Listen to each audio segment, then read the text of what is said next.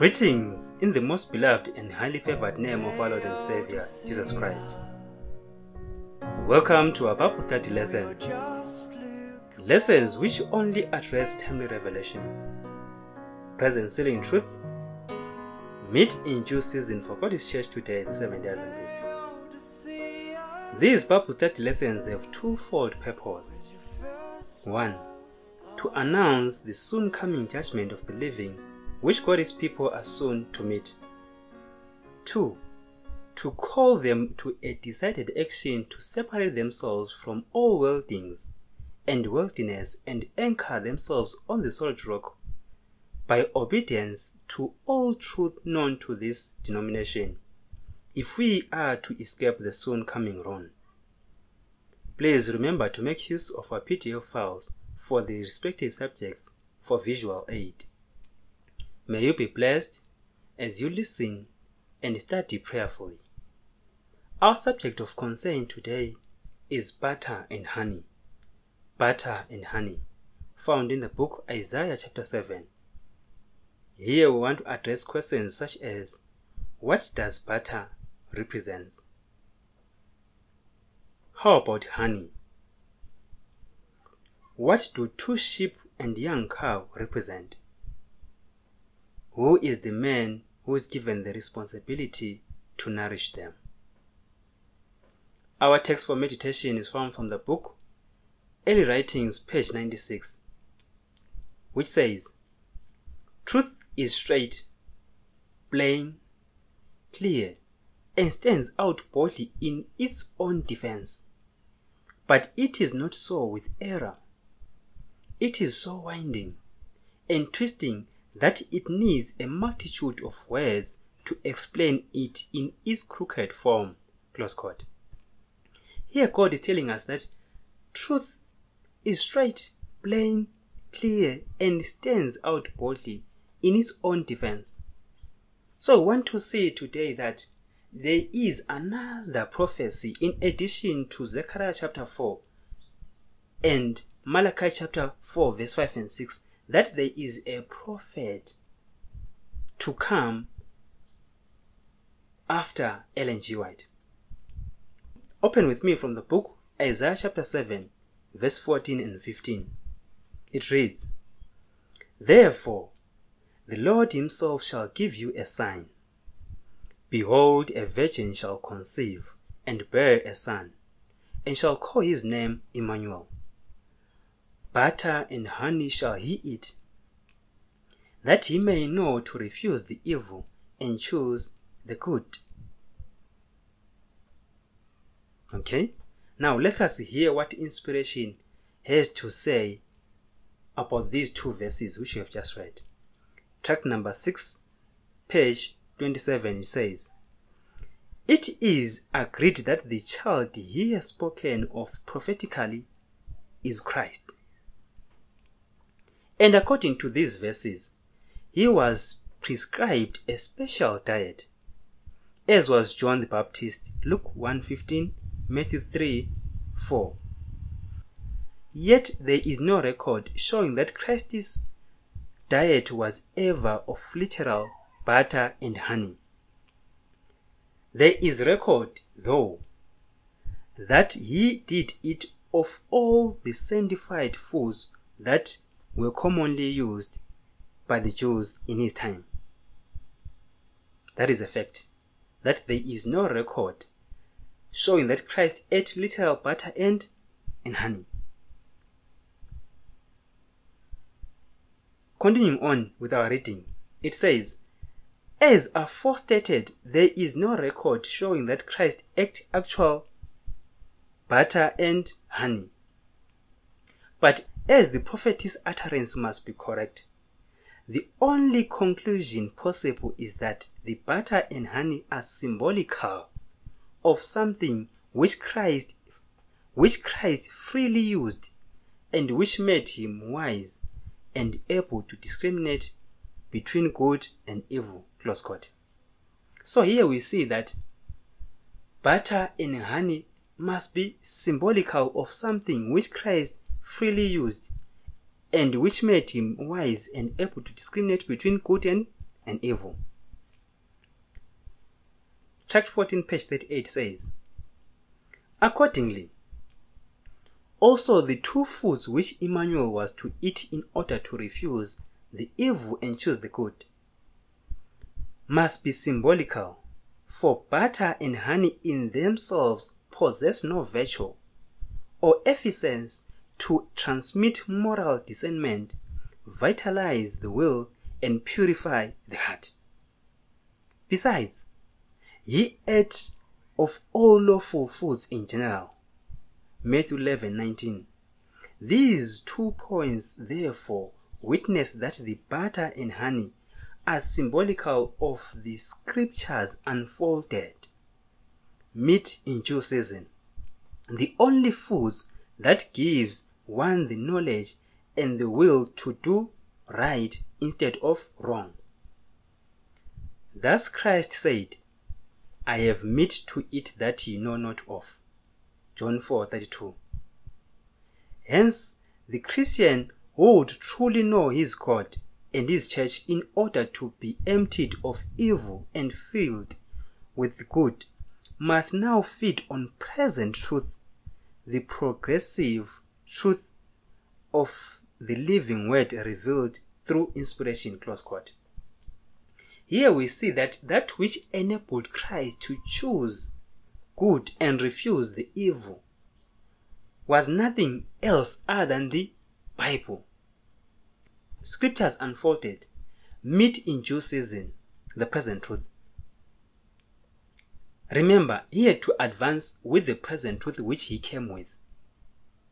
Hence, he was able to refuse that which men like the Pharisees, the high priest, the scribes were forcing him to bow down to. It's only the present truth that enabled Christ to refuse the tradition of men and choose the good.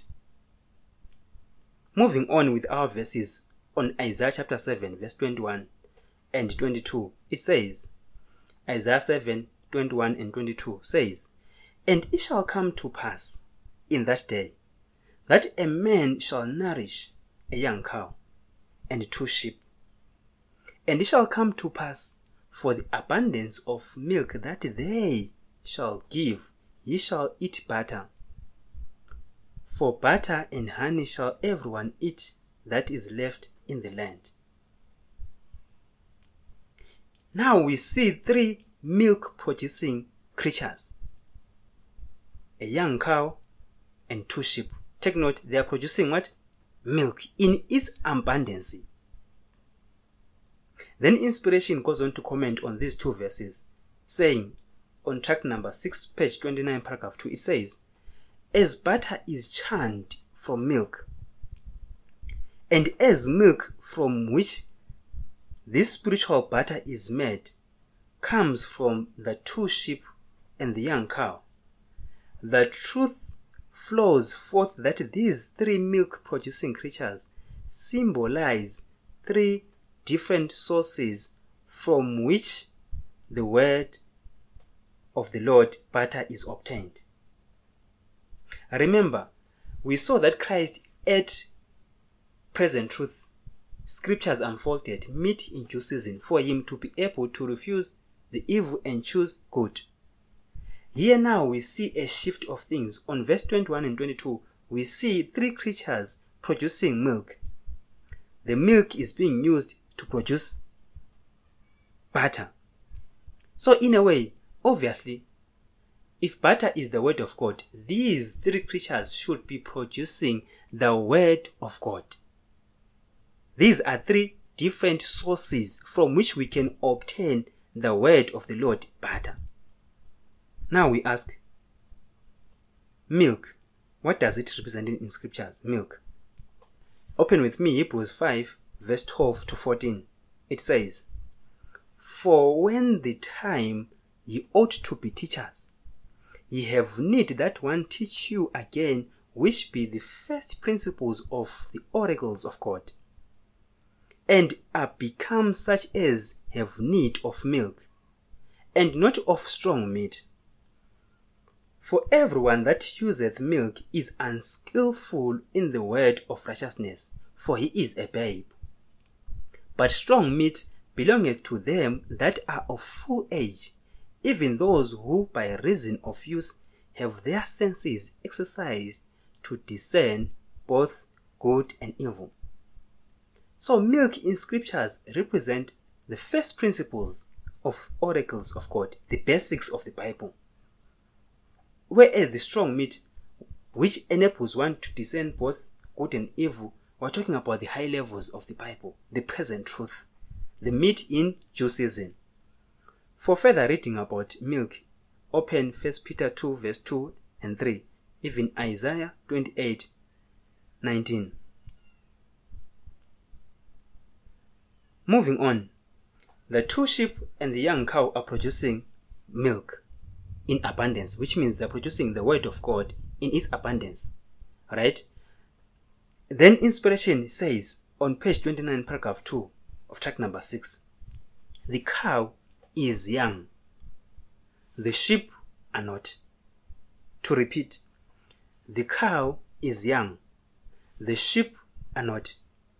Accordingly, the source of butter, God's word, represented by the young cow, is of later origin than the sources represented by the two sheep. The two of a kind, therefore, can only represent the Old and New Testament scriptures. Whereas the cow, being larger and younger than the sheep, represents sacred volumes of correspondingly larger proportions of a later origin than the Bible. These volumes manifestly are the latter day writings of the spirit of prophecy, Revelation 19:10, which enable their patrons to refuse the evil and choose the good, and which bring to them the honey. So from here we see that the two sheep represent the Old and the New Testament Bible. Whereas the cow, which is younger, of a later origin, must be something which comes after the Old and New Testament Bible have been written. What can it be if not the writings of the Spirit of Prophecy? And take note, the writings of Spirit of Prophecy, in terms of size, are larger. And they came later when the Bible had been written. How about honey? To be specific, honey. What does honey represent? Revelation 10 verse 10. Revelation 10 verse 10 says, And I took the little book out of the angel's hand and ate it up. And it was in my mouth sweet as honey. And as soon as I had eaten it, my belly was bitter. Here we see that which happened in the period of 1844. The proclamation of the message by the Miller movement was sweet as honey. The anticipation that Christ was coming on October 22 was sweet as honey. Yet the disappointment was bitter. So honey in scriptures represent the great joy resulting from feasting on the word of God. The great joy resulting from feasting on the word of God.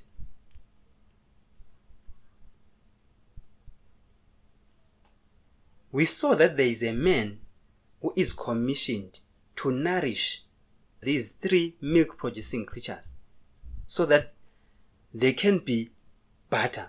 Remember, the three milk producing creatures are only producing milk in its abundance, not butter. But because of this man who comes in, then we see that butter is churned out. Tract number 6, page 44, paragraph 2 has this to say about the man. It says, Here the Lord tells us that the milking of the two sheep and the young cow, the unfolding of the heaven sent scrolls, is not entrusted to all, but to a man prophet. This means that the one through whom the light is revealed nourishes these sources of supply by arousing widespread interest in them, thus keeping them alive and producing. And each one who would remain in the land must give them his steady patronage and be on the alert, of course, to interest others in their lasting, life giving product. A man is given a responsibility to nourish. Take note, it's only a man, one, singular. And this man comes after the books of spiritual prophecy, right? To look after the Bible and the books of SOP. Obviously, here inspiration is telling us that a prophet, a man, is to come to unfold and reveal the truth through these three sources the Bible and the SOP, the Old and New Testament and the SOP. Who can it be? If not the Elijah of today, if not the last prophet of the church, Brother VT, whatever. So again, we see that the Bible has got plenty and plenty of evidences that there is a prophet to come after Ellen G. White, the Elijah of today. Our study summary. Our study summary. Butter equals to present truth. Honey equals to the great joy resulting from feasting on the Word of God. The two sheep represent the Old and the New Testament. The young cow depicts books of spiritual prophecy. The man who comes after is none other than the Elijah of today, Brother V.T. Houteff, whom God sent with a message written in the original Shepherd's Rod. Lastly, the present truth is the only ticket to be left in the land. Those that do not feast upon this present truth message, they won't be left in the land. Obviously, this is a and they won't be left in the land when the judgment takes place in the church of God today, the SDA church. For more information, if you have any questions, comments, or you'd like to obtain a print copy of the original tract literature that gives complete details on these and other important subjects. To arrange for a formal Bible study at your convenience, please feel free to contact us at any time. Our contact details upa7.org email address upa7zim at gmail.com, phone number plus 263 776 720 304. Our brethren in South Africa, upa7.org South Africa, email address info at upa7.co.za, phone number plus 27 769 708 263. Our website where you can find even the list of these studies www.upa7.co.za. Our brethren in US, upa7.org US, email address upa5453 at gmail.com, phone number 860 798 3672. Our website www.shepherds-rod-speaks.org. Our brethren in Vanuatu, upa.org Vanuatu, email address upa7vanuatu at gmail.com, phone number 678 774 6612. May God continue to richly bless us as we see that God has honored his promise by sending us a prophet with the last message for the church, the message of the judgment of the living. God bless. Come back, come back. back.